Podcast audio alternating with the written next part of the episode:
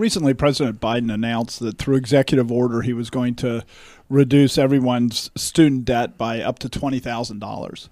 What effect should we expect that to have?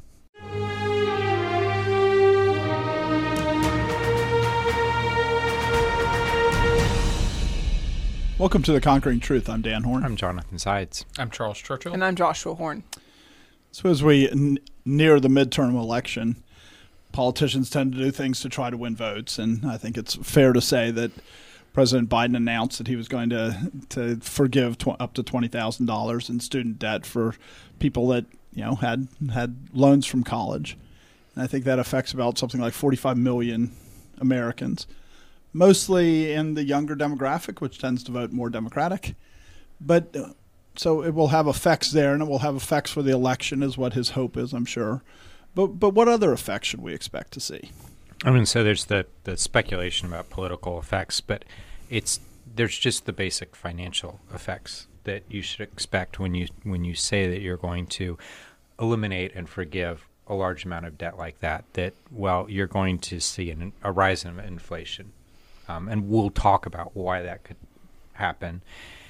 But you should also expect that the cost of college and university attendance is going to rise. There's there's just absolutely no way that that's going to happen, and it's going to rise faster than the rate of inflation um, because there's going to be the expectation of, well, you did it once, you're going to do it again, um, and money's free and cheap, and it just comes like that. But then, you know, on top of that, it's just further entrenching the financial illiteracy of a nation that thinks that you can forgive a debt without balancing the scales. Um, and that's there's spiritual implications of that, that you know, we're going towards. It's one of the reasons I'm interested in doing this episode. I think, you know, another thing, and we'll deal with all those three, but another thing is that I don't think that President Biden's going to get the boost even politically that he expected, because there were a lot of people that immediately went, well, wait a second, I paid off all my debt, and now you're going to forgive their debt. And so the person who ran on being the unifier, the person who does speeches, even though he does very divisive speeches saying that he's trying to bring unity. I think that in the end, this will further divide people. And it's really interesting to me is that the people that it's going to divide, he's he was clearly politically you look, and it would appeal whether he thought it through or not, but he's a politician. He should think it through. If he thought it through, it looks on superficially at least that it's going to appeal to his voters. But it's also very against the people that they consider to be the core of of the Democratic Party, because the Democratic Party has not been majority white for a long time. And the reality is that far fewer blacks as a percentage have college debt. Far fewer Hispanics as a percentage have college debt. He has very much attacked with this his what has been for a long time considered the political base of the Democratic Party. And for, you know, you th- want to talk about battleground states, talk about all those Rust Belt states where you have a a skilled blue-collar class that, by and large, aren't going to be people with college educations, but are probably financially literate enough that they understand they're going to be paying for this now. Right. Somebody has to pay for it. You don't just, you know, you can print money, which is what they'll do, but somebody in the end will have to pay for it. And it's a big transfer of wealth from the people that only have high school education to the people that have college education. I was looking at statistics today, and I think that, you know, the person with a high school diploma, when they graduate, they make about thirty thousand dollars. The person with a college diploma, when they graduate, they make about fifty-two thousand dollars.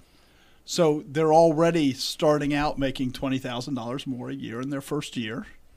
But yet, all of a sudden, you're going to give those people an additional twenty thousand dollars. And not expect the person who's making thirty thousand dollars to very much resent it.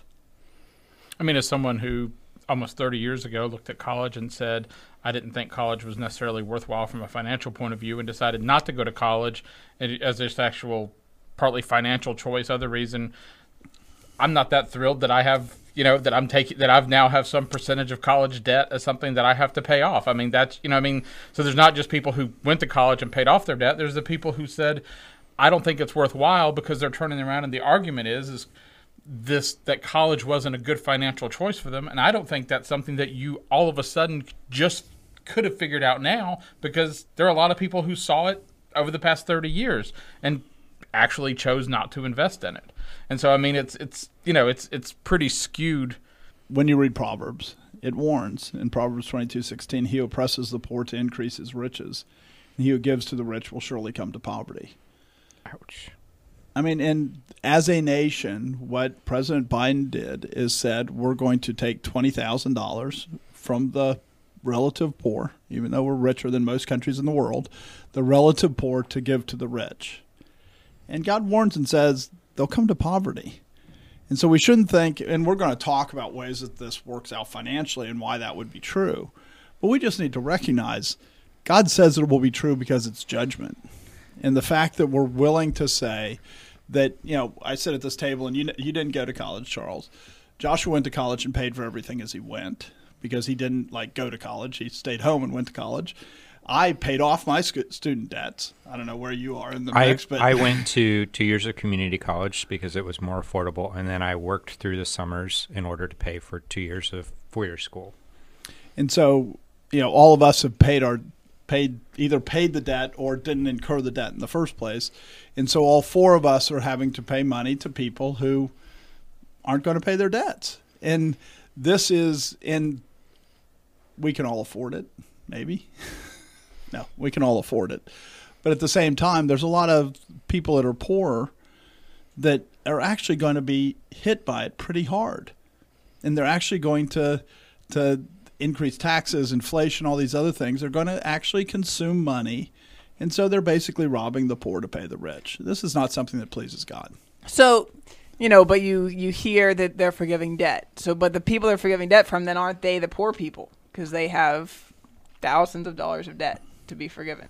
Well, first of all, if they made the right purchase decision by purchasing the college education, then basically every purchase decision that you make is to say the the value of the money that I have is less than the value of the thing I'm going to buy, or you don't buy it, right? And so they said that that college education made them richer, even though they went in debt for it. Now they're turning around and saying, it made me poorer, so you have to pay off my debt. Well, then you were a fool. You shouldn't buy something that you think is worth less than the money that you're buying it with. But we're, so we're talking about, you know, debt forgiveness, and we're talking about people are, are going to be upset about it. So why would people be upset about it? Because it's not like the government is is sending them a check for twenty thousand dollars. So so how is this going to hurt people who don't have college debt? Well, part of it is is that effectively they are, even though it doesn't show up that way, because where all of a sudden that person was sending one thousand dollars a month or whatever it was, or five hundred dollars a month, they stop sending that five hundred dollars a month. And so you, what you've done effectively is increase the income of other people, which is going to have other problems like inflation and things. But everybody else is going to resent it because they're going to say, because I made a different choice, I don't get that five hundred dollars a month that that person who took the student loan gets. And, you know, it's one of the things that was already happening because I think with COVID, for a long time, they shut down the student loan payment. So there were all these things that were having impacts on the economy. It is still shut down. It's still, so, you know, for a couple of years now, it's been shut down. So, you know, and that's something, I mean, that's, you know, at least the news I read, that's not a number one headline, but it's something that, you know, especially over time, it has a big impact.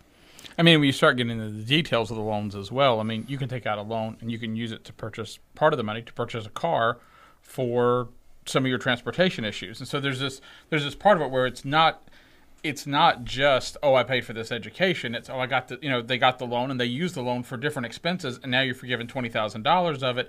And other people just got a car to, like, you know, they they didn't get they didn't they didn't get a particular loan. There wasn't somebody handing out a loan for them to get the car just to get to work or to, to do anything that they needed, or if they wanted to start a business or they wanted to do something, you know, anything else. And so it's, again, it's just it's this there's this irregular thing. And I do think part of it is that it goes to the idea of mercy.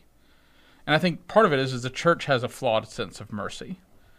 And so, you know, there's this there's this concept of, like, if a person stole from someone and they came before a judge and the judge said, I'm going to have pity on this person and I'm just going to say, you don't have to pay that money back. A lot of people would say that's merciful, but really he's just said that the person who was stolen from is never going to get his money back. And usually in most cases you get more than was stolen from you is, you know, is, is what you should be getting. And so he's just literally robbed, he's furthered the robbery against this, per, this individual, so there will be no justice for him. And so there's this idea of we just have this skewed sense of justice because when President Biden says, I feel bad for these people, so we're going to give them twenty thousand dollars, and he calls it mercy, there's something that just pulls at people because they go, I know you're robbing from somewhere else. You are stealing from somewhere else. You're This is this is just fundamentally flawed. And so there's just it, it strikes at the heart of our understanding of justice. And so when you look at something that's unjust, that's one of the fundamental things that causes resentment in a society. And one of the things with this, too, you were talking about how, you know, people go and buy cars. Well, one of the things that is very normal is to cover your living expenses. Right. And let's be serious. Most people understand that when you go for a four-year degree, you spend five years. Because of the amount of drinking you do, the amount of chasing of the opposite sex. I mean, college isn't that much about studying.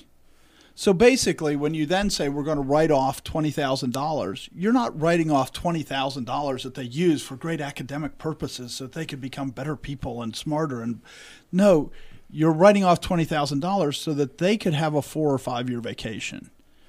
And so if you're a guy out there that's doing steel work, where you're going into a factory that's one hundred twenty degrees every day, you're sweating next to molten metal, you're or you know working on a construction site, or you know you can pick anything, and you're like doing actual hard labor, and you go, and they get paid for a four-year vacation? Right. Why do they get paid to have a four-year vacation and I have to work? Right. I work all day so I can have I can go out and drink at night to forget about the fact that I have to work at the at right. the steel mill, as opposed to going and going to oh, I had to go to classes. I had to write this horrible paper. Do you know how you know how hard that is? And he's thinking, I'd love to know how hard that is. Yeah, but you know, I don't think we want to be saying either that there's no sympathy due to the people who are under, you know, say hundreds of thousands of dollars of debt for some people. Because, you know, that that's a real thing. And I think, and that's. But again, I think even that. So there's a graph that we have here. So if you look at this graph, you see, and you can use either one, but let's just use the blue for it, that a high school graduate over a lifetime will on average make one point five four million dollars. That's their whole lifetime earnings. Somebody that has a bachelor's degree will make two point four three, I think it says. You know, that's a that's an extra million dollars that they'll make over their lifetime. And you're giving the twenty thousand dollars to the person who's going to make a million dollars more rather than the one who's going to make a million dollars less. And most of the college debt actually isn't held by people who have bachelor's degrees. Most of the college debt is held by people that have graduate degrees. And so a lot of the people that have bachelor's degrees, if they were in a realm that they could actually, you know, a lot of them get grants, they get other things. So a lot of the people that have debt, I mean, a lot of them have some debt, but somebody that has twenty thousand dollars in debt, they usually went for a graduate degree. The person who gets a graduate degree, it's three point oh five. In other words, they make a million and a half dollars roughly more than the person who didn't go to college, but yet you're transferring money primarily to them. That just seems very unjust, so, and that's who you're you're shifting the money from. Who were there? Were there limits on uh, on who got the money? It was got a, the twenty thousand dollars? a, a annual salary of one hundred twenty-five thousand, which is, I mean, pretty high.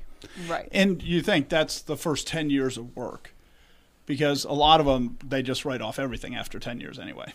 You're talking about the the terms of the loan. A lot of these government loans, you, the terms of those loans where as long as you pay a certain minimum for ten years, at the end of the ten years, the government will eliminate the debt entirely. Before President Biden did anything differently, that was already in force. Right. But now you're going to take, you'll say, we're going to give you an additional twenty thousand dollars during that ten-year period to help you pay down the so minimums that you, that you have to pay. Right, that the minimum you have to pay then is less during those ten years, and that at the end it all gets written off. But, you know, I mean, we have the averages, but, you know, and on average, the, those people are going to make more money. But there's when you get to specifics, there's people who got a graduate degree and, you know, underwater basket weaving. That's probably not a graduate program, but what you know, whatever the ridiculous graduate degree you get is, and then they those realize, guys are actually doing fine. The demand for underwater basket weavers is through the roof right now. But but you know, but there's a lot of people out there who got this degree and now they're working at Starbucks and they have a bunch of debt, and it is it's a burden to them now. Is it gonna is it gonna bankrupt them? You know, is there gonna be forgiveness for it? You know, after the ten years. But but it is still a real burden in, in that time. It's something that, you know, you look at why do they get into this debt? Well, it was probably a, some bad decision making. But, the whole the way they got that loan was because the federal government put this loan program in place where the free market was not giving out loans for this, because it realized it's, you know, crunching the numbers, we're not going to get paid back if we give you this loan. That's why they had to put the federal student loans in place, because because the market said this isn't worth it. And so, but now the government is saying it is worth it. And then now, and but it actually wasn't. And I think you have to be really, really clear, because, you know, there's a certain constituency that is far more likely to choose gender studies than to choose electrical engineering, which pays back. I mean, the reality is that all the woke degrees, quote unquote, all those woke degrees, they're worthless in the marketplace, and nobody would fund them. And so the reason you used underwater basket weaving, but how about gender studies? How about black oppression studies? I mean, you have real degrees that people are going and, and studying these things that the market would say, this is stupid. History. Well, if it's actual history, that would be a different thing, because there is a place for a few people to make money in history, like not, five. Not meant to get the college for history professors. But there is a huge shift towards those degrees that don't matter and that have no long-term benefit. But what they help is the Democratic Party, because there's a reason why the Democrats are pushing for the loan forgiveness, because the people who need loan forgiveness are not the guy who's going to be a Wall Street banker. That's not who needs the loan forgiveness. It's not the guy that has the Harvard degree from on law school. The guy who needs the loan forgiveness is the guy who got a degree in, you know, black studies or something. Well, or let's be honest, we're talking about resentment. They're doing it because there are a whole bunch of their constituency would resent them for encouraging them to go and get these degrees if they didn't give them forgiveness. You said I should go and get this degree. You said this is something I, that's worth going to get. And now I have all this debt and I can't pay it back. Where's my, you know, and so there's this part of it where it's a handout to their constituency because they did encourage them to go and take on this debt to go into these these areas of study. And what is the primary constituency of the Democratic Party? Academia. That is their primary constituency now. They're trying to train everybody through a woke academia, through the very liberal, through the very, I mean, you look at schools now, they all, you have to have, in order to be a professor at a university, you have to have your plan written up in almost all, every university, every major university in the country, and most of the small ones, including the private Christian ones. You have to, when you apply to be a professor now, you have to have a written explanation how you're going to do diversity and exclu- diversity, equity, and inclusivity, and how you're going to further it. Not just how you support it. You have to have a written plan to say how you're going to further it in order to become a professor. Academia is about now moving forward the identity politics. That's its primary motivation, and that's why you get such a high percentage at most universities are very liberal. And since the sixties, sixty-three I think is where they started the government funding of colleges, there's been a huge shift in what a lot of these degrees are. And there's been a huge shift in cost, because the person who wants a degree in philosophy that maybe never be able to make money in philosophy, it used to be reasonably priced. But because there's such a flood of money, everything's just priced through the roof, so that these things that could be done out of interest, now they become very impoverishing. Right. I mean, uh, Steven Pinker, a fairly, a very liberal professor, the author of, I think, The Language Instinct, who's done a lot of linguistic study. I think he used to be associated with Noam Chomsky. Um, He recently tweeted about, there was one of these, uh, a, a fairly prestigious journal, scientific journal. He said, it is no, he goes, this is no longer an actual journal. And he cites, he shows a section in their, in their standards. And it's basically exactly what you're saying.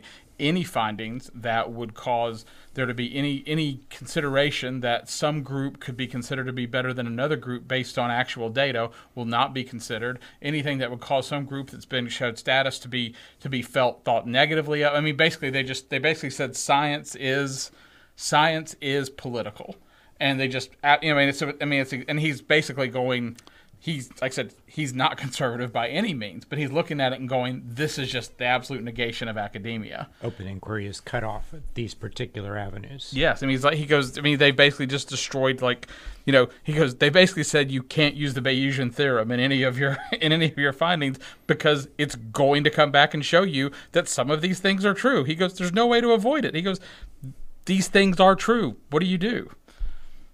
So, I mean, yeah, I mean, it's, it's, it's, it's here. And so we shouldn't, you know, the level that this is pandering to the Democratic base is just, I mean, it is an incredible level. And you can see that it's the Democratic Party that's been, you know, and the more liberal you are, the Democratic Party, the harder you've been pushing. And Elizabeth Warren's really been pushing this, and she's saying, how can you be so stingy to only give twenty thousand dollars? How can you be like this?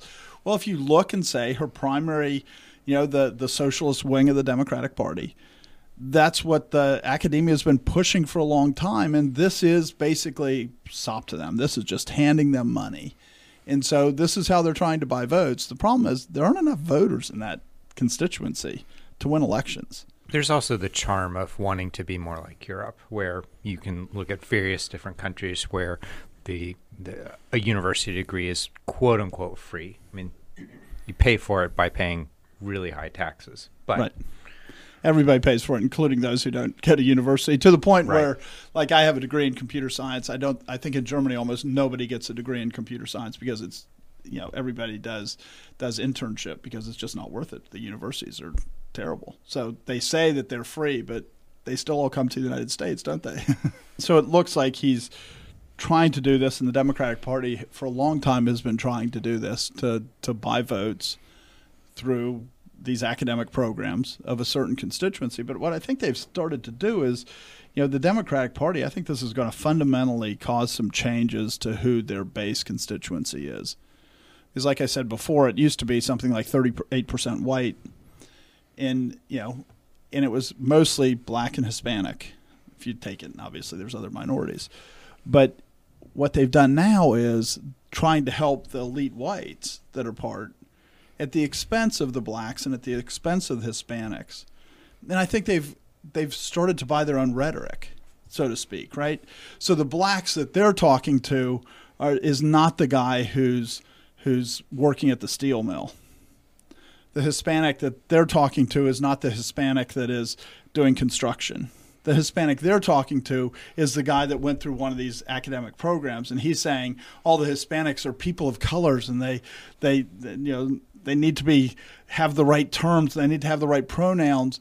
And so that they're – I think that they've gotten themselves in a case where they're talking to each other, and they think that they're actually talking to representatives of these minority groups that are a big part of their constituency. But they don't actually represent it anymore, which is kind of what Donald Trump came in and drove that wedge to go, look, more blacks or the unemployment rate amongst blacks is better with me than it's ever been before. It is with Hispanics.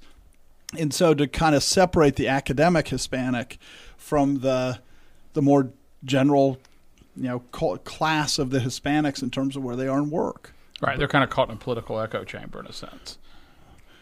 But at least one area where they are talking to their base is you look at the statistics of the breakdown between men and women going to college, and it's skewing heavily towards women. Yes. That tends to be a more democratic, especially when you talk about young women. Yes. You know, so if you have young women who have significant numbers, uh, significant debt loads, then, you know, you're you're talking to your base right there. You just don't quite realize you're you're alienating other significant portions of your base. Right. But you also have the thing of, well, if you know, a program for every social group, so, you know, maybe maybe this one hurts them, but they're also, you know, if they're poor, they qualify for all these other things that, that help them. So, you know, do they, how does that balance out, and do they understand how that balances out? Right. And what you've done is you've said if you're poor, but what they're losing is the lower middle class that isn't eligible for all those benefits and at the same time didn't incur all this debt. The the common working man, so to speak. That's right. Who they're, that they've always been a champion of. That's all they, that's what they've always said, that this is who we're championing. And they're kind of walking around going, how are we losing these people? How is the, the polls now saying that, that the Republicans might get, you know, twenty-five, twenty-six percent of the black vote? How might they get a majority of the Hispanic vote? They're like wa- wandering around going, how could this happen? And it seems to me it's pretty clear how it could happen. Right. You were mentioning that women being a key constituency in it. I mean, this has been true for a, a long time, is that there's always a, a gender gap between those who vote for Democrats and those who vote for Republicans. I mean, I think the gender gap goes back to to Ford, I think, is where it started to be established, if I remember correctly. But here you see on this chart where before I was talking about men with women, here you see all of their total lifetime earnings is significantly lower because, I mean, part of it is the fields that they choose, and part of it is a lot of them don't continue and work that long. I mean, most women end up having children or out for children more, and so their lifetime earning is simply less. But, you know, here you're looking at that, and some of them, they could say, yeah, I need this student debt paid off because I'm only going to make a million more than the person with the high school diploma. Whenever your entire time in the career might be ten years.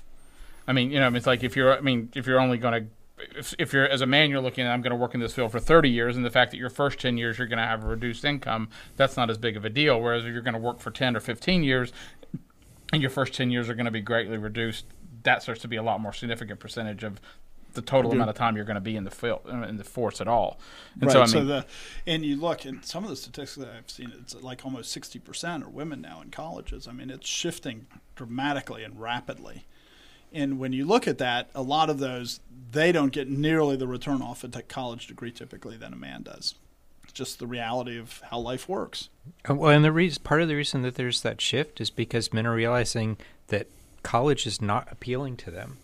It's right. It doesn't make financial sense. People are, are coming to that conclusion more and more. For many people, not everybody, but for many people, college doesn't make any financial sense. And then for men in particular, you get to college and they tell you, being a man is not good in right. every possible way. And being a white man is even worse. So, you know, so so you are seeing men who are just, they're not buying college anymore. Right. They're making a different financial decision. And that's, and, and what I'm saying is not a political statement. It's just, that's just the facts of men are not going to college at the rates that they used to. Right. Which is, you know, a good thing.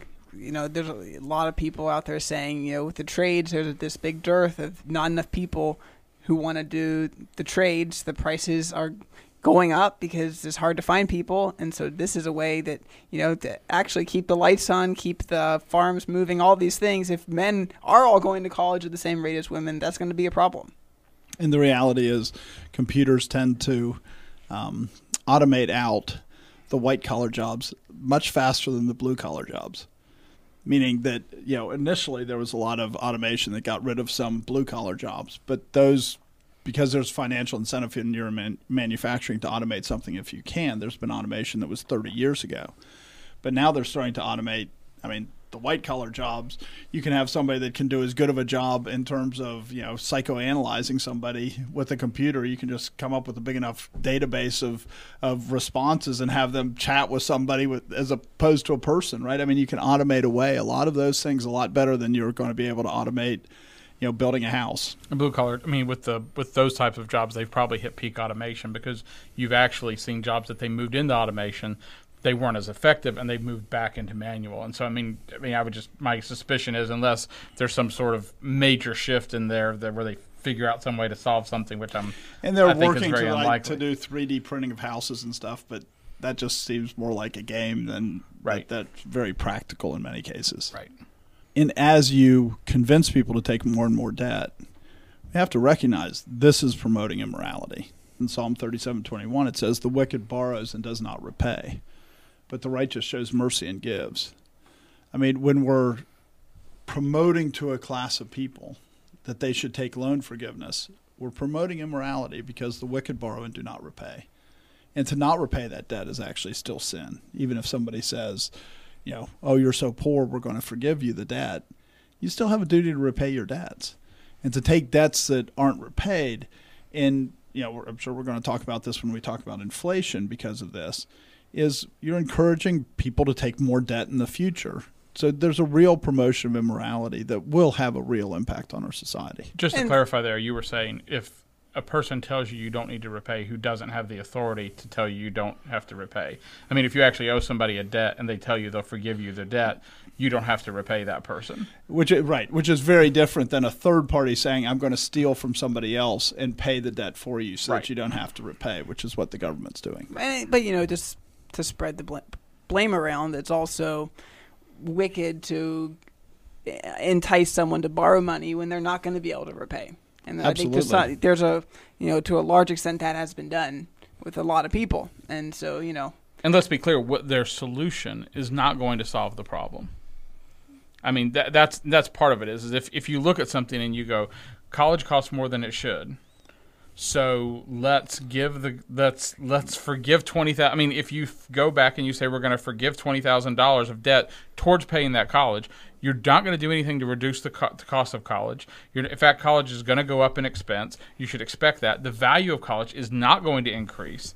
And no one is going to say we should stop going to college and incurring this debt because you've told them that there's a very good chance that you'll be willing to pay for them. So, I mean, in the end, it, I mean, I agree completely with you. And the solution will make everything worse. It will make every single right. part of the current situation worse. You know, if they, if they came to a political agreement in Congress saying, you know, we're going to forgive X amount of student debt and eliminate the federal loan programs, I'd say that's a great idea. Right. We're going to take all the endowments away from the colleges and use it to pay down student debt because they basically lied to a lot of people about how useful the degree was. That might be just. Right. And then you solve the problem too, right. because then all of a sudden the colleges will have to reduce their expenses. Provided that the colleges committed fraud. Provided that the college right. I mean, I mean you you need to prove that they committed fraud. I mean, I mean that's that's very important that you actually prove that they committed fraud. But in the end, if someone committed fraud, that should be dealt with, and that should. And they should part of it is it. fraud that was committed was committed by the government, right? Because the government said that this degree is worth it, that the government's saying we'll loan you the money, that the government is pushing people to do it.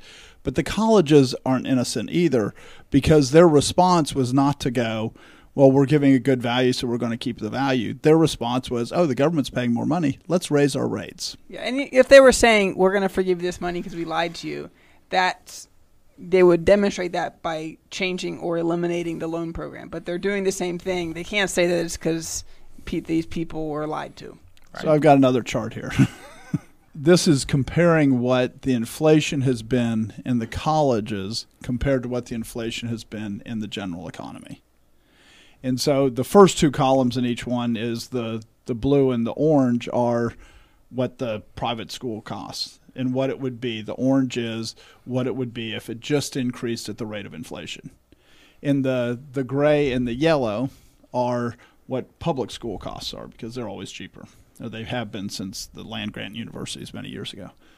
And so you can just see by the time you get into the, you know, into now that the cost of college is almost, it's more than twice what it would be if it would have just increased at the rate of inflation. So why is it increasing so fast? There's this idea that if you pour money into something, that the cost of it won't go up. But that's because we've rejected all the most basic understanding of inflation.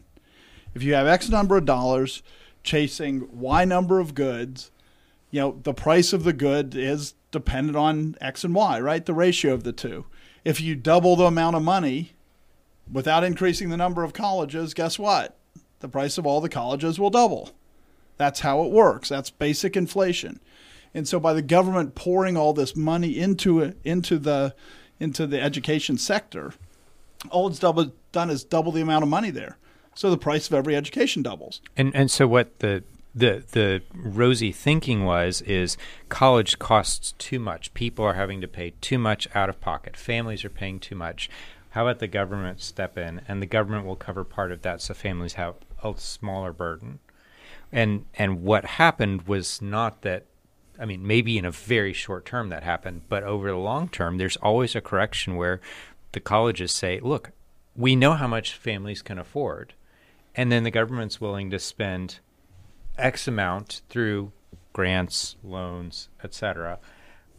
Add those two things together, and that's going to be the cost of college for this year. And if you just say, well, that burden on the families is still too high, let's put more government money in it.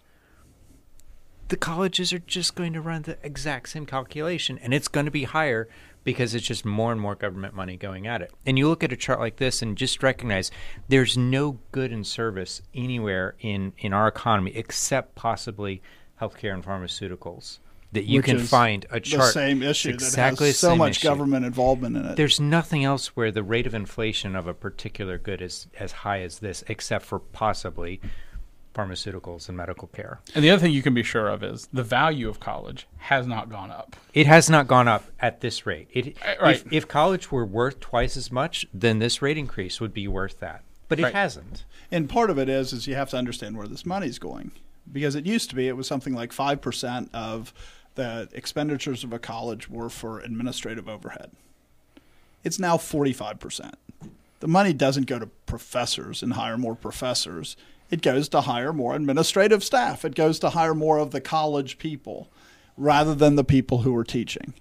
So you haven't increased the college, the quality of the college, because you're not the people who are teaching are pretty much the same. Maybe you've increased it some, but not very much. The vast majority Senior of the money. Senior director of pronoun, uh, pro- pronoun right. adherence. Because now you have you don't have your you know your D E I officer. You have your D E I committee, a whole staff of people that are supposed to chase this stuff around and can confront people. And most universities have a group of people doing this. I remember back in the seventies. I do remember in the seventies. You didn't take drugs. You have a lot better chance of remembering the seventies. I thought that was the sixties, but I was too young then. But but in the seventies, I used to play tennis with a guy who was the the administrative officer for Dickinson College. And this was in the seventies, so this is like on the far left part of that graph. And he said when he retired from that position, they built a building and hired forty-five people to replace him. And that was the first decade after this stuff happened.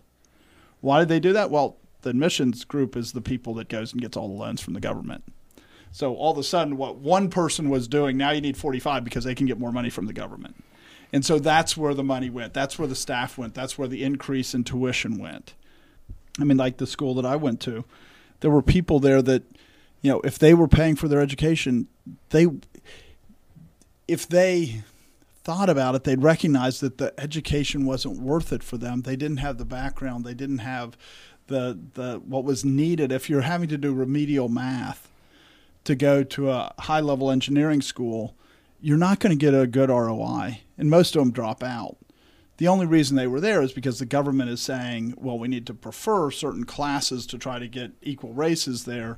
And so somebody who would have gone to the university, I'm thinking of my roommate, who he would have gone to University of Virginia and he would have been very successful. He was a very bright young man, but he's put in a school that he's promoted to that he was, he didn't, he never even heard of calculus when he was in his school that was in downtown Richmond. I mean, they didn't, I mean, he was, came from the slums. And so, and then you walk into a school where everybody has calculus, you're just so overwhelmed that how can you possibly do it? But, and if it was his money, he wouldn't have. It was a horrible financial decision, but because the government had got involved, it made a young man not have a college degree that would have had a college degree and would have had raised himself up in his standard of living compared to where his parents were. I mean, it's very, it's, you know, part of the reason in saying that is we have to recognize there's a tremendous human cost here with what's happening.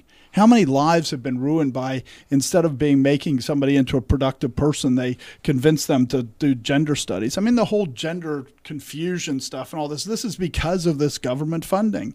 This idea that you're going to take people who are in the lower classes and that you're going to raise them up to a level that's beyond their abilities because they don't have the training, they don't have the background. I'm not saying they don't have the, the aptitude. But you take them and you put them in a place where they can't be successful. That only happens because the government's involved.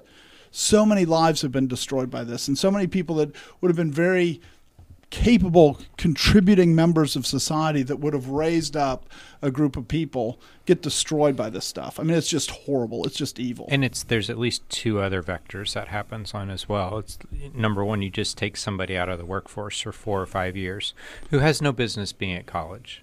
Right. And they, they should have gone right into a trade where they could have been making money right away. So there's that element too. But then on top of that, you have the number of people who, because of the debt load they have because of the financial burden coming out of college, and then not having a degree where or a, the, the sort of job where they're getting a return on that, they decide we can't afford a family. Right. And so you have all these people who are deciding not to have children or delaying having their children, having smaller families because we can't afford it. I, you know, if, if my decision is paying back my loan, or, you know, that might be, that might be the one good thing that comes out of this. That might be. And, and, and that's saying everything about this is bad. But somebody might say, hey, you know what, now I can finally afford it. God can still use it for good. God could still use it. Of course God can use it for good. Absolutely. You know. And, and you know, part of the good that he's using it for is the idolatry of education in our country. And, hey, there's a lot of countries it's a lot worse than. I mean, it's, you know, you go to Colombia and it's insane. You go to Nigeria and the, the worship of education, the idolatry of education is just insane. I mean, it's just, they're just, just the idea that education can save. But the more, like you were saying before, more men are going, wait a second, this isn't salvation. You know, and there'll be other people that go, because the prices of college is going to go up, and there'll be more people that go, this just isn't, this isn't worth it. This isn't a path that actually is helpful. And there's no way that it's sustainable. I mean, at some point the system's going to collapse, or it's going to reorganize, and people are going to look at more alternative higher education systems than the standard four-year programs, than the standard graduate programs. They'll find other ways. And I mean, all those, you know, like Joshua did his online, and those other ways, when you th- remember what happened, right? The reason that the university's system started, I mean, there was a couple theories, but one of the main theories is that books were incredibly expensive, and the university was a way that you could gather books together so that people would come to the expensive books. And so they'd come to the books to study because that was the only, you gathered the books in one place. You know, and then you mean back when I'm all the books like, were handwritten prior yeah, I'm to the printed about like, press. We're talking know, ten, like thirteen hundreds, thirteen, twelve hundreds, thirteen hundreds, where like some of these schools started. And this is where the university system comes from. Is it comes from the idea that books are so, you know, it's two years' wages to ha- to own a book, right? Well, if you're going to then want to go read fifty books, you either have to work for one hundred years to get the fifty books, or you have to go someplace where fifty other people are going to read them, or one hundred other right. people are going to read them, so that you reduce the cost per person. And so that's the source of the university system. It made financial sense. It made absolute financial sense. But for now, a very small number of people. Relative right, to the population. Relative to the population was an incredibly small number of people. Right. But now you look at it, and all those books that all those people said we have to go to, they're all online now. You don't need to go anywhere. Most of the classes are even online. Most of the classes are even online. So that expense, no longer can college even sell it.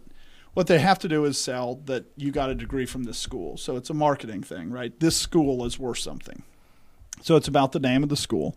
And the only value of the name of the school isn't their ability to teach, because, hey, you can go, you know, M I T lectures are online. If you want to just learn stuff, you can go learn stuff. It's not hard. You can find it. That's not what you're trying to do. You're trying to get that that stamp that you have a degree from Harvard.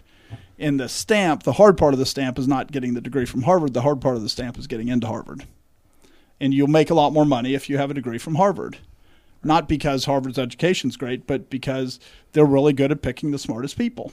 And because, in a sense, what the colleges are doing is it's sorting. It's, it's right. sorting people into places, because there are universities or there are businesses that are going, I need to hire someone who has – who fits this thing, and this university, like you said, R P I was a good, if you were going to be an engineering manager, there were places who said, we're going to hire people, we're going to hire them, they're going to do some work, and we're going to move them into management. This is where you hire. It was a hiring pool. And so right, if end, you want a practical scientist or engineer, you go to R P I. If you want a theoretical one, you go to M I T. If you want a lawyer, you go to Harvard. If you want a politician, you go to Yale. And it was all about sorting and saying, we know these people have a certain level of capability. It's not the education they receive. It's that you've chosen and said these are a selection of people. And we are also able to put enough pressure on them to show they're not going to crack under pressure. And so that's what they're selling. Well, there's other ways to do that. I mean, our system to produce that is incredibly expensive, like incredibly expensive to do that sorting. And that's all effectively that they're doing. You know, I Jordan Peterson, I was listening to a clip by him the other day, and he said, you know, the, the greatest predictor of success is not what school you went to or anything else. The greatest predictor of success is I Q. That if you're in the ninety-fifth percentile for I Q, you'll be very successful almost all the time. and the rest of it doesn't matter. Hmm. And what happens is that the Harvard's good at finding the people that are in the ninety-nine percent. These elite schools, that's what they do, is they find the people that can prove that they have the capability to, number one, they have the intellect, and number two, that they've done individual things to prove that they'll use it. So if you were a member of the football team, they don't care. If you're the captain of the football team, that's worth a lot more. If you're the ca- if you're the golf team, that's more than the football team, because then you prove that you could do stuff yourself. And so they're looking and they're sorting to say, we can figure out who's successful, because all we really care about is what they'll give as the alumni, how big our endowment will be. In reality, it's the intersection of the I Q and the ability to actually go and do things. Right. Because in the end, without both of well, those... Well, I mean, what Jordan Peterson says is that all the statistical studies, and this is from him, I haven't right. looked at anything, but he says all the all the studies show ninety-five percent I, percentile of I Q. That's the most important thing. I Q is the best predictor of success. That's interesting. But to get into Harvard, you need more than I Q. You need to... Right. Because now you're not talking about five percent of the people. You're talking about zero point zero zero one percent of the people. Right. And to refine that, it takes more than just I Q. Right. That's interesting. It actually takes strong. I know there have at least been some studies that have shown that a high I Q without the, without right. those other things, they've, they've tracked a lot of people that had high I Q that didn't have those other indicators, and it, they weren't that terribly successful. I mean, and, and it may be, and it may it's be still the average. Of it may be success. Measurable, you know, like in the sense of they didn't like die of poverty. I mean, they, you right. know, and so that may be all they're measuring is. But anyway, so when you look at this enormously expensive system that we have, that's effectively just showing perseverance and sorting of people into different categories, we spend an awfully lot of money to produce that. I can tell you I went to a pretty good engineering school, well-known engineering school, and in the end I learned more in three months on the job than I did in the engineering school. And I knew more than my professors after working in the field for three months because I did that while I was in college. But there's a sense in which industry, certain industries are happy to let the university do that sorting system Absolutely. For them. And other people are just like, hey, we'll take anybody. But but certain are, are happy to let somebody else spend a whole bunch of money and a whole bunch of time sorting people out. And that's what they care about with the degree. They don't really care about, do you know anything? Because they're going to teach everything. Absolutely. And I'm just saying that I don't think a half million dollars is what's necessary to do that sorting. We've, okay. we've gone too high. Fair enough. I'm not saying that industry should do the sorting. That's ridiculous. That's that's not what they do. You do need somebody, you know, that man that I was talking about that did admissions.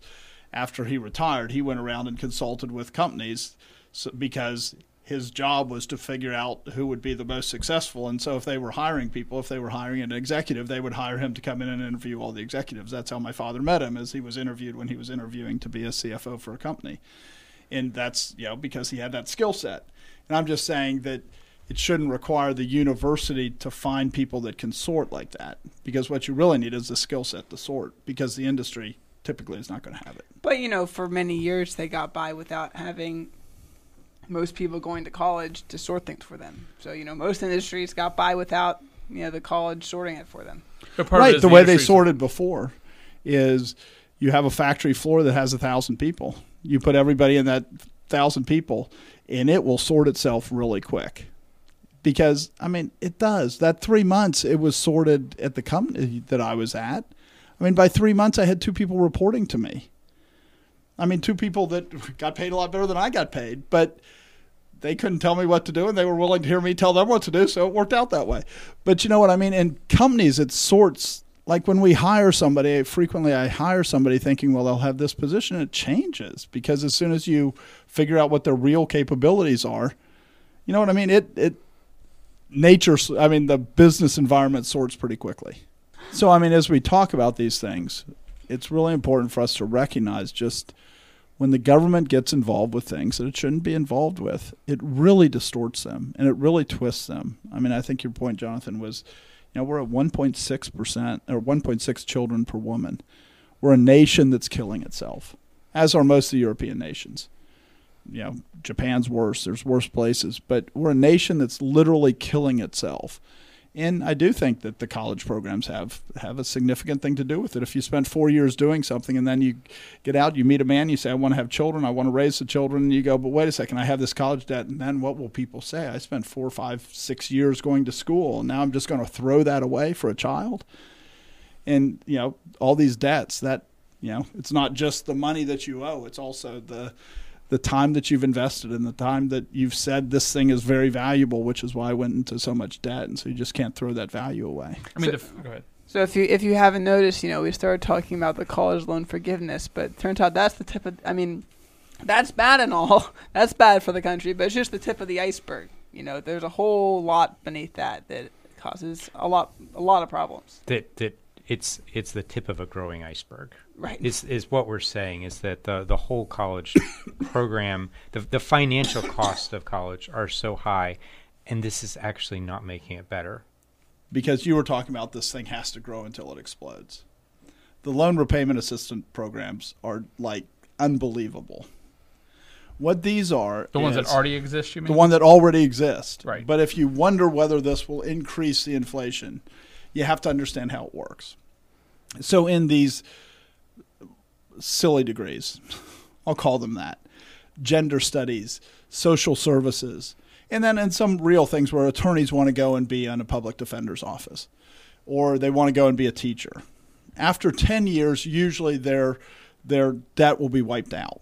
If they take things, especially if they do government work, their debt's wiped out after ten years. And there's also a limit of how much of their discretionary income they can spend. So this would be after housing, after food, after other things. They say, okay, in this market, it's this cost, and then this is what your discretionary income is based on what you make, and then you only spend ten percent of your discretionary income. Okay? On this, what? ten percent on what? To pay back the loan. Okay.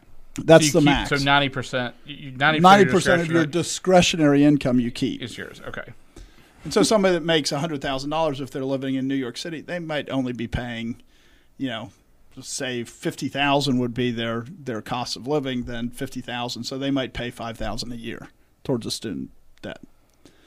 So colleges went, wait a second. And especially law schools do this. They go, since you have these people that go into the public defender's office, and there's people, especially if they want to be politicians, they like to go into the public defender's office, or they like to go into politics or into the government because that's a good basis for which to become a politician. So what about if – here's what we do. What we do is – because it doesn't matter, right, to the student who knows that their loan's going to get written off. It doesn't matter if they owe fifty thousand dollars or if they owe fifty million dollars. They know in ten years it's going to be written off. So a school can go to them and say, you know, our education used to be two hundred thousand dollars. But here's the deal. We're going to make our tuition four hundred thousand dollars a year. But what we're going to do is take some of that money – and we're going to do a loan repayment assistance program. What that means is for those ten years, we're going to pay whatever the government says that you have to pay, ten percent of your discretionary income. And we'll pay it all. So you will pay nothing for college. We're going to increase our tuition, but it won't cost you anything. It'll all be written off. But the college gets four hundred thousand dollars. They, they don't have. They only have half that conversation with that student. You're right. I'm yes. just saying that the whole thing. But, but so what they do is they can raise their tuitions to whatever level they want, because they know the students will never pay it. The cost is basically opaque to the consumer right. of because the product. Because what they're saying is, and they are saying to the student, don't worry how much money you borrow because you're amount that you have to pay back per month is capped. The, and we're going to pay whatever it is. Whatever it is. Their we'll tuition pay. Amount they can set is only limited by the limits that the government puts on the loan program. It, right. So it would be like you you go to the hospital to get and they say, well, don't worry about your premium. We're going to give we're, we have a premium payment program. We're going to pay your premium using the insurance company's money so that you come to our hospital. Right. Only there's nobody negotiate like in an insurance company. The insurance company is negotiating the rates with the hospital to try to get the rates lower. There's nobody negotiating to try to get the rates lower because the government, especially the Democrats, they want to see academia be, get bigger because that is their primary constituency. That is who they're pushing for and the people that follow after what the professors are saying. So these programs, this isn't something that's just made up. These programs are in effect now, that they're already doing this.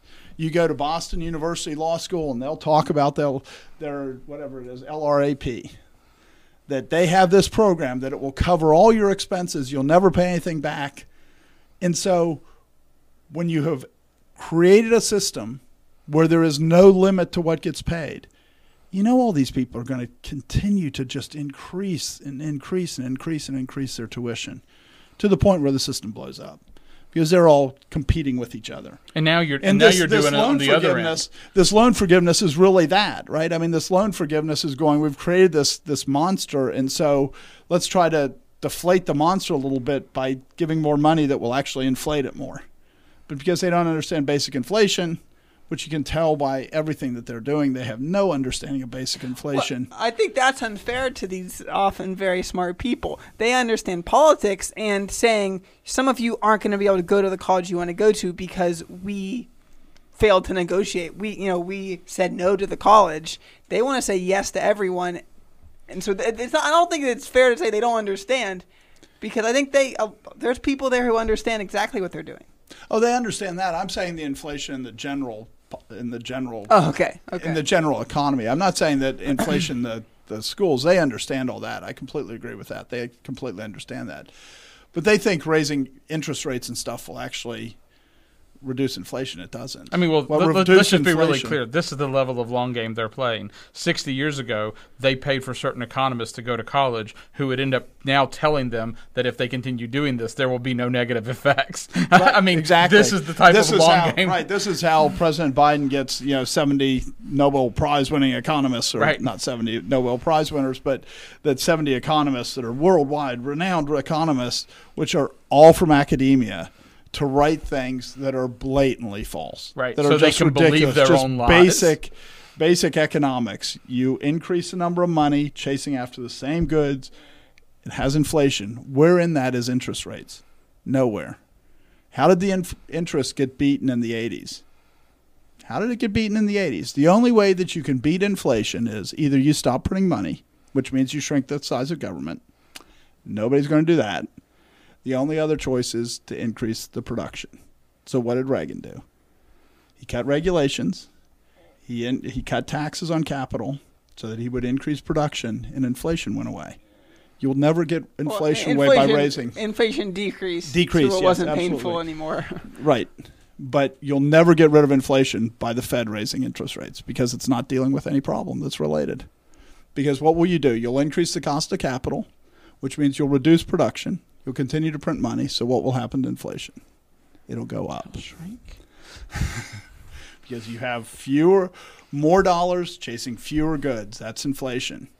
And so what all these things that they're talking about with the Fed, none of it's going to work, because it's not how it works. It's really basic. This isn't like rocket science. This is really basic things that people have known for a long time. But it sounds kind of tinfoil hatty, like it's grand conspiracy, and it's just... politics. And, but, you know, they're also, you know, they also understand how the inflation works. They're just trying to make it not as painful. Well, I mean, they, they also understand, you know, the pool of money that's out there, and that if they're adding to it, prices will go up. But the the thing, it, they're, they're just saying that, well, we can make it so that the benefits we get from it are better than the cost to people. Maybe, I, but I mean, I don't see why. They, they think interest rates, and they've talked about this since Keynes, that interest rates will solve the problem, and it never has. But that's what they're going to do in a week or two. They'll they'll raise the interest rates by another, you know, three quarters of a point or a point, and it's not going to help. It's not what does it. Now, they might drive the economy into a recession, in which case the gas prices will come down, which is probably why they've come down already. Right. Is because we've been in a recession the last two quarters. We've had negative growth. So guess what? Oil always comes down when you have negative growth, but, but it doesn't solve inflation. But if it, I mean, I of course it doesn't solve inflation. But if, if it's harder to borrow money, then people are spending less. So so you do have you do have some help in it. It's not solving the root cause. But it's the problem is it's it also reduces the amount of production, and the way to solve inflation is to increase production. That's why the inflation wasn't as bad. The way to solve Trump. inflation is to stop printing money. Absolutely. I mean, I, mean I, I know you know, I'm not, but I mean, the way right. to slow stop, inflation, right? Stop f- false weights and measures is the way to fix, right? Because that's the basic problem with inflation is false weights and right. measure. And they say the basic problem with inflation is production. Well, that's not true. Right. It is. I mean, and this is this is one of the things. I mean. You will you will see, and I know people say they lie. I mean, their basic answers are lies. They are often the and the I think they frequently the say them with great sincerity and belief. It's not that they're going up there and going, "I know this is a lie." A lot of the people, they don't know it's a lie. They think this is going to work, even though it's been proven over and over again that it doesn't work. And their answer, a hundred percent of the time, is always the same: "We didn't do it enough." If we would have raised the interest rates faster, it would have stopped it. If we would have spent more money, it would have stopped it. They always come back to the same thing. It worked. It just didn't work enough to stop it because we didn't do enough of it. I mean, it, it honestly, what it reminds me of when you look at the politics, it reminds me of the story in the Old Testament where the two kings are saying, should we go to war? And they say, is there a man of God we can inquire of? And he says, oh, there's one, but he always speaks evil things against me. And then it shows this picture in heaven where God is saying, how can I cause them to go and do this foolish thing? And one of the spirits before God says, I'll go and put a lying spirit in all of his advisors. And then it comes back down to the scene where the, the man of God comes and he tells him, this is going to be doomed to you. But then you see the false advisors, and one of them has like made uh, horns of brass that he's come and he's put up, and he's using it, and he's and he's telling him, you'll go and you'll drive your enemy. I mean, he's looking at him and he's telling him absolute lies, and like you said, with absolute, you know, with, with he probably heard it from a demon. He right, thought with, he heard it from right, God. With with vigor and with and and. This is, I mean, it hasn't changed. This is where we are. We've got computers in the background. You've got people standing, in, you know, they've got degrees on the wall from the universities we've been talking about that are causing the problem. And they're saying that this will work. And it is, and it is lies. It is absolute lies. And I'm going to, I, I want to push on that, but I want to push it in a, what might seem an unexpected direction. Because you, you have somebody, we, we've basically been saying a man cannot just come out and say, your debt is forgiven. The debt just sort of magically floats away into the ether, and there is no more debt. And now, you know, it's steady state before. It's that's not the way God made the world. God made the world where every debt's paid. Mm-hmm. Gravity happens. Water finds its level. You know, there's it's it. This is just one of the basics of the world that God made. And you know. Check your Facebook feed, see what people are saying about this. See if they say, well, no, don't you believe in a God who forgives debts? Yes, we believe in a God who forgives debts because Jesus Christ paid those debts. When when our when the debt of our sin is forgiven, it's not just that God said, oh, okay, I'm no longer holding that against you. He's saying, I'm no longer holding that against you because everything that you owed me, and you owed me everything, was paid by somebody innocent shedding his blood on your behalf. Everything balances. The world that God created was such that things balance. And how did we get to this point? I mean, like every podcast we do, we're going to go back and we're going to blame the church. And we're going to say the church has bad theology. And we're going to blame ourselves. We're going to blame ourselves. The church has had bad theology where we haven't emphasized the fact that that debts get paid in order for them to be forgiven. We want we want forgiveness without payment. We want for the forgiveness of the debt without looking really hard at what was the cost of getting that debt paid. What did it really cost God and Jesus in order for them uh, for them to forgive the debt that was owed to God Almighty? And to think that he would have forgiven the debt of somebody who just wants to keep being a greater debtor. Right? I mean, that's the problem in the church right now is that people say, oh, Jesus Christ paid for my sin, so now I can go sin all I want. Well, no, Jesus Christ paid the debt for those who he gives a heart that says, I don't want to keep increasing my debt. And yes, I am. I am still a sinner. I'm going to increase my debt, but I want to stop. That's the heart that he gives to those who forgive. I mean, that's the root of that verse that we read in, from Psalms where the wicked borrows and does not repay. This is what your entire life is until you repent and Jesus washes you with his blood, is you are incurring debt debt, debt, debt that you have no intention of repaying until God calls it in, and you spend the rest of your life in hell. But you, you're, if if that's where you are, then you're living the same sort of fantasy that we've been talking about with politicians who think, oh, we can just make all this debt go away with no financial consequences. And I mean, I want to go back to where early, early on we were talking. I was talking about our misunderstanding of mercy. So I want to make Dan be the judge. I'm the thief, and I, st- and I stole from Jonathan. I stole ten thousand dollars from Jonathan, and we go into the courtroom, and we gave the example of if Dan looked in and said, I'm going to forgive Charles his debt, he steals from Jonathan. If he just goes, I'm going to pay Jonathan back, what he does is he sends a person out back into the world who says, I can steal and get away with it. But here's what Jesus Christ does. Jesus Christ says, I'm going to pay you everything that you're owed. I'm going to, now I own your debt. Dan owns my debt. He's going to take me as a slave into his household and teach me to not steal. And this is Jesus Christ sending the Holy Spirit into the world. And this is why the church has a fundamental misunderstanding of what mercy is, is because if the judge just paid you, that's not merciful to me. I'm a thief, and you need to st- the and law. And it's definitely not merciful to other people that you're going to steal from. Right. You've been and so merciless. You send me out unchanged, and, and the law following me, me having to pay you back, pay you back would be good for me. So if you want me not to pay the debt, you have to do something to me. And that is what, and we've eradicated that from the gospel. We don't understand what mercy is. The church usually preaches the first one. You just forgive the guy. At best, they go the second way where he pays the other person back. But they almost never talk about the sending of the Holy Spirit into the world, that you become, Paul, a bondservant of Jesus Christ. Paul, a slave of Jesus Christ, a slave of righteousness. That's lost. And God says, I make you my slave, and you will serve me, and I will change you so that you steal no more. And that, and if you lose that, you lose the gospel, because that is part of what Jesus Christ died on the cross for.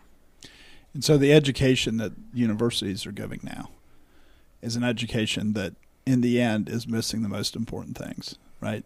Because fear of the God, fear of God is the beginning of knowledge. And if you do all these things where you go out there and you seek all this other knowledge and you seek to know about, you know, gender dysphoria and or confusion and all this other garbage that they teach, or if you go there and you learn about engineering but without fearing God, in the end, you'll just be a, a rich person whose life is destroyed by your sin. And the reality is, is that somebody has to pay the debt, like you said. And if Christ doesn't pay it, then you'll end up paying it. In this world and in the world to come. Yeah, you know, we've been talking a lot about how, you know, he can't just go, it's paid.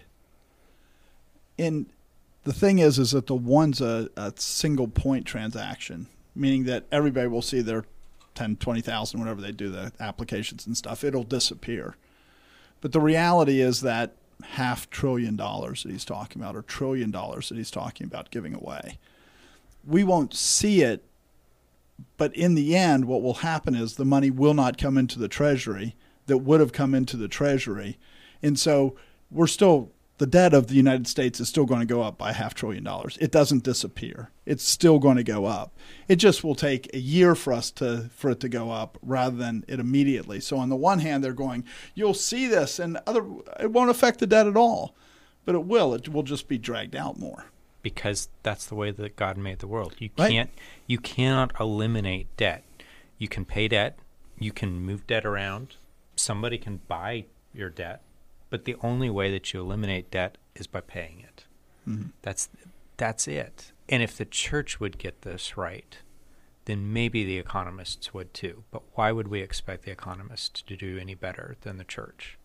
Not directly related to what we just said, but I think, you know, we've been talking about debt for over an hour, and we can't we, we should at least mention, you know, that the Bible doesn't have a lot of great things to say about debt. It says that the borrower is slave to the lender. So, you know, a major part of this whole thing is our idea is that debt is great, debt is amazing, debt is how you succeed in the world. That's not the Bible's, that's not the principle the Bible teaches. The Bible teaches you You know, shouldn't really be loaning out money to people all that much, you know? I mean, there's we could do it probably an hour on debt, but, you know, you shouldn't be borrowing money, probably shouldn't be lending money. So, you know, you kind of have this there's this mentality that, that plays into this that's, that's pretty pretty broken. Or at least you have to go at it with the calculation of, is it worth it for me at this time to be a, a kind of slave? Right. Because the return down the road is better. Is it worth it for me this t- at this time to be buying slaves? And I know that that language is just jarring for anybody, but that's what the Bible says. If you are a lender, you're purchasing something from somebody. They are, in a sense, they are your slaves. And, you know, is it is that kind of thing the sort of country you want to be part of? And, you know, we think of buying a slave means that the, the owner of the slave has no obligation. But when Christ buys us, he incurs an obligation. When any man bought a slave, he always incurred an obligation. And so when we loan to somebody, and I've done this before where I have not fulfilled my obligation to that person the way that I should have, because you really create an obligation on yourself when you loan money to some people or somebody. I mean, I've done it where I've done it to be able to say to that to them, the wicked borrow and do not repay, so you should understand where you stand before God. But but when we think about it, that the master, the person who's taking, who's the lender, he has a real responsibility to make the borrower better than he was, because he's to use that power that he has over him for the good of the servant, not for his harm, but for his good. And the government never does that. When you make the when you become a slave of the government, it doesn't help you. It always hurts. You look, you look at you look at the, the welfare programs. All they do is create greater damage. You look at, you know, so many the all these student loans, they create greater damage. There's so many the small business loans, they create greater damage. You just watch, and because the government is a lousy slave master, it always creates greater greater damage wherever it goes. And so we should just be really cautious not to say, hey, I want the government to be my slave master.